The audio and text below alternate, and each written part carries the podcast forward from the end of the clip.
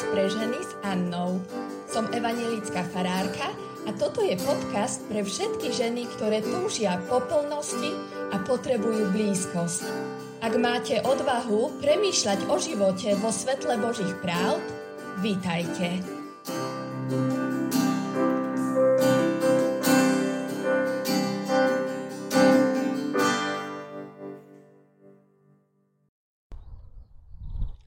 Prajem vám požehnaný deň, milé moje sestry, toto je čas pre ženy. Rozmýšľala si už niekedy nad tým, aký veľký vplyv máš na ľudí, ktorí žijú okolo teba? Rozmýšľala si už niekedy nad tým, aký veľký vplyv máš ako mama na svoje deti? Jeden farár raz uviedol taký veľmi dobrý príklad, ktorý sa mi páči. V dedine, v ktorej pôsobí, na jednej ulici si rodina na dvore postavila bazén. On hovorí, že bolo veľmi zaujímavé sledovať, ako o týždeň už mala aj rodina nižšie na ulici bazén. A potom ďalšia rodina a do mesiaca takmer, takmer na celej uh, ulici pri domoch stali, stáli bazény.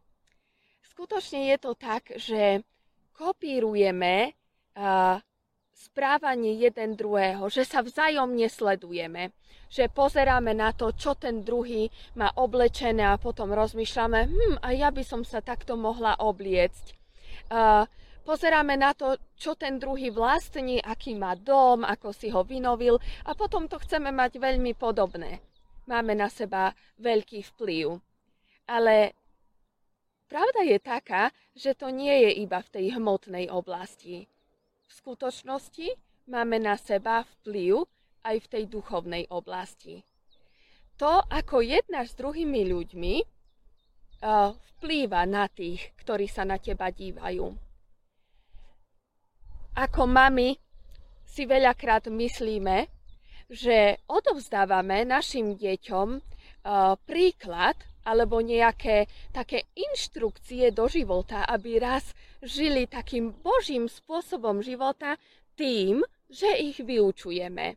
Nastavujeme im určité mantinely, hovoríme o tom, čo je správne, čo je nesprávne, čítame im z Božieho slova, alebo ich vyučujeme na konkrétnych situáciách, ktoré sa udejú a chceme do toho vniesť to Božie. Avšak pravda je taká, moja milá, že tvoje dieťa prijíma od teba najviac tým, že ťa pozoruje. Máš na svoje dieťa veľmi veľký vplyv práve v tom, ako jednáš v konkrétnych situáciách, pretože tvoje dieťa sa na to díva. Tvoje dieťa vidí, ako sa správaš k svojmu manželovi a je dosť možné, že raz, keď tvoja dcéra bude veľká, sa k svojmu mužovi bude správať rovnako. Pretože kopíruje tvoj odkaz, kopíruje tvoje správanie. Tvoje deti vidia, ako riešiš napäté situácie, ako sa v nich správaš, či dokážeš dôverovať Pánu Bohu. A berú si z toho niečo do svojho života. Je dosť možné, že sa budú správať rovnako. Tak je pravda taká, že môžeme druhým ľuďom, rovnako našim deťom o to viac, priniesť do života svojim vplyvom buď smrť, alebo požehnanie. Prinášaš ľuďom, ktorí sú okolo teba, do života smrť, alebo požehnanie. Ja chcem dnes hovoriť o jednej žene, Uh, jej príbeh je napísaný v Markovom Evanjeliu v šiestej kapitole v devätnástom až dvadsiatom deviatom verši. Uh, táto žena sa volá Herodiada a myslím si osobne, že si neuvedomovala to, čo prináša do života svojmu dieťaťu, svojej dcére Salome. Herodiada žila veľmi nemravným spôsobom života.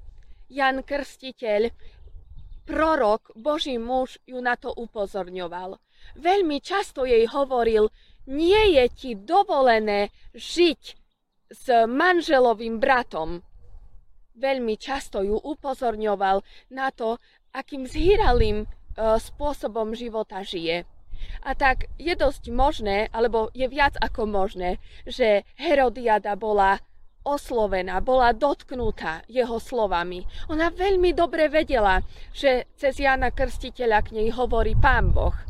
Avšak na druhej strane jej urazená pýcha spôsobila v jej srdci akúsi tvrdosť. A tak v devätnástom verši čítame: preto Herodiáda zanevrela na neho a chcela ho zabiť, ale nemohla. Herodiada je teda nahnevaná na Jana Krstiteľa, chce ho zabiť, ale nemôže. Ale raz sa naskytuje špeciálna príležitosť. Kráľ usporadúva oslavu, na ktorej tancuje Herodiadina dcéra Salome. Nebola to hociaká oslava. Aj táto narodeninová oslava svedčí o zhýralosti celej tejto rodiny. Salome tam tancuje veľmi vyzývavo a kráľ, keď ju vidí, úplne po nej zatúži, úplne stratí hlavu. A čítame, že povie nepochopiteľné slova: dám ti všetko, čokoľvek si zažiadaš, až do polovice kráľovstva.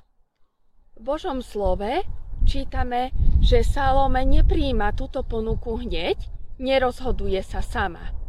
Čítame, že ide za svojou mamou Herodiádou a pýta sa jej, čo si mám žiadať. A tu Herodiáda využíva príležitosť a povie: žiadaj si na mise hlavu Jana Krstiteľa. A tak skutočne Salome prichádza za kráľom, vypýta si ako odmenu za svoj tanec hlavu Jana Krstiteľa a Jan Krstiteľ je sťatý. V tomto smutnom príbehu by som chcela poukázať na také dve veci, milé moje. Prvá vec je, ako Herodiada prenáša nenávisť svojho srdca na svoju dcéru. V devätnástom verši čítame: preto Herodias zanevrela na neho a chcela ho zabiť, ale nemohla. A tak využíva túto situáciu a zaťahuje do tej špinavosti svojho srdca svoju dcéru. Veľakrát to robíme v rozhovoroch, keď sa rozprávame s druhými ľuďmi. Keď je v tvojom srdci napríklad hnev na iného človeka, neraz to vyjadruješ slovami a tak ten hnev prenášaš na iného človeka. Keď je v tvojom srdci nejaká žiarlivosť alebo neodpustenie, neraz to svojim správaním um, vyjadruješ alebo slovami vyjadruješ proste na tvoje najbližšie okolie, na deti, na rodinu, na ľudí, s ktorými sa stretáš. Preto, aby sme prinášali ľuďom, ktorí sú okolo nás, požehnanie, je potrebné odovzdať to, čo je v našom srdci zlé, Pánu Bohu. Aby sme ich podobne ako Herodiada nezatiahli do týchto špinavostí. Odovzdaj to, čo sa v, Pánu, čo sa v tvojom srdci skrýva, Pánu Bohu. Vyznaj to a popros, aby ti odpustil. Popros, aby svedectvo tvojho života bolo také čisté a aby ten vplyv, ktorý máš na druhých ľudí, ktorý máš na svoje deti, prinášal požehnanie. No a tá druhá vec je skrytá v tom dvadsiatom štvrtom verši. Ona vyšla a spýtala sa mam, matky: čo si žiadať? Odvetila jej hlavu Jana Krstiteľa. Herodiada si zrejme neuvedomuje, aký veľký vplyv má na svoju dcéru.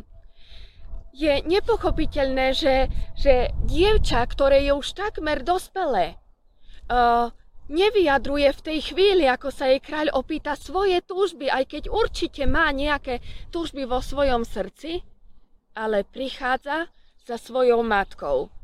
Je nepochopiteľné, ako veľmi závislá je na svojej matke. A skutočne ešte aj vtedy, keď Herodiada vyjadrí tú, tú hroznú, morbidnú požiadavku, Salome sa nezamyslí nad tým, že predsa to je nesprávne, ale urobí to, čo jej matka poradí. To je ten vplyv, ktorý dávame svojim deťom. Ako veľmi sú nieraz naše deti závislé na tom, ako sa správame. Ako sú závislé na našich názoroch. Ako sú nieraz závislé na tom, aby sme ocenili to, čo robia. Salome teda vyhľadáva odpoveď u svojej mamy, pretože ju považuje za autoritu. Herodiada má na svoju dceru Salome veľký vplyv, ktorý by mohol priniesť do jej života množstvo požehnania. A ona neprináša požehnanie, ale prináša smrť, zlý vplyv. Čo prinášaš do života ľudí, ktorí žijú okolo teba? Čo prinášaš do života svojich detí ty? Mnohí z nich majú otázky podobne ako mala Salome a možno ich nevyslovia. Nieraz prichádzajú za nami a áno, pýtajú sa na naše názory. Ako by sa to rieši, ako by si to riešila, čo by si urobila? Akým si radcom? Ale veľakrát je to tak, že oni iba hľadajú odpovede, ktoré v sebe nesú, hľadajú ich na našich životoch. Na tom, aký príklad, alebo na tom, ako žijeme my. Hľadajú ich na spôsobe života, aký vedieme. Vplývaš spôsobom, ktorý prináša požehnanie. Svedčíš o tom, každý jeden deň, že, že dôveruješ Pánu Bohu, že ho miluješ, že on je Pánom tvojho života, že sa túžiš riadiť jeho princípmi. Vidia to ľudia, ktorí žijú okolo teba na tvojom živote. Ver tomu, že to je odpoveďou nieraz na ich nevyslovené otázky. Žehnám vám, milé moje, aby vás aj dnes tak Duch Svätý viedol, aby ste boli pre svoje okolie veľkým požehnaním. Žehnám vám, aby ste raz mohli vidieť na svojich deťoch, koľko požehnania a dobrých vecí si zobrali z vášho osobného života. Tým, aký príklad ste im dávali, tým, aký ste, ste na nich mali vplyv. Využij svoj vplyv na dobré veci. Svoj vplyv odovzdaj Pánu Bohu, aby si ho použil. Ak nemáš deti, ešte drobná rada nakoniec. Možno uh, využívaš svoj vplyv na sociálnych sieťach. Na Instagrame, Facebooku pridávaš nejaké príspevky. Aj k tomu ťa pozývam, skús rozmýšľať nad tým, že čo tam pridávaš, ako vplývaš, vydávaš svedectvo o tom, že miluješ Pána Boha. Som presvedčená, že aj toto môže priniesť do života ľudí veľa požehnania.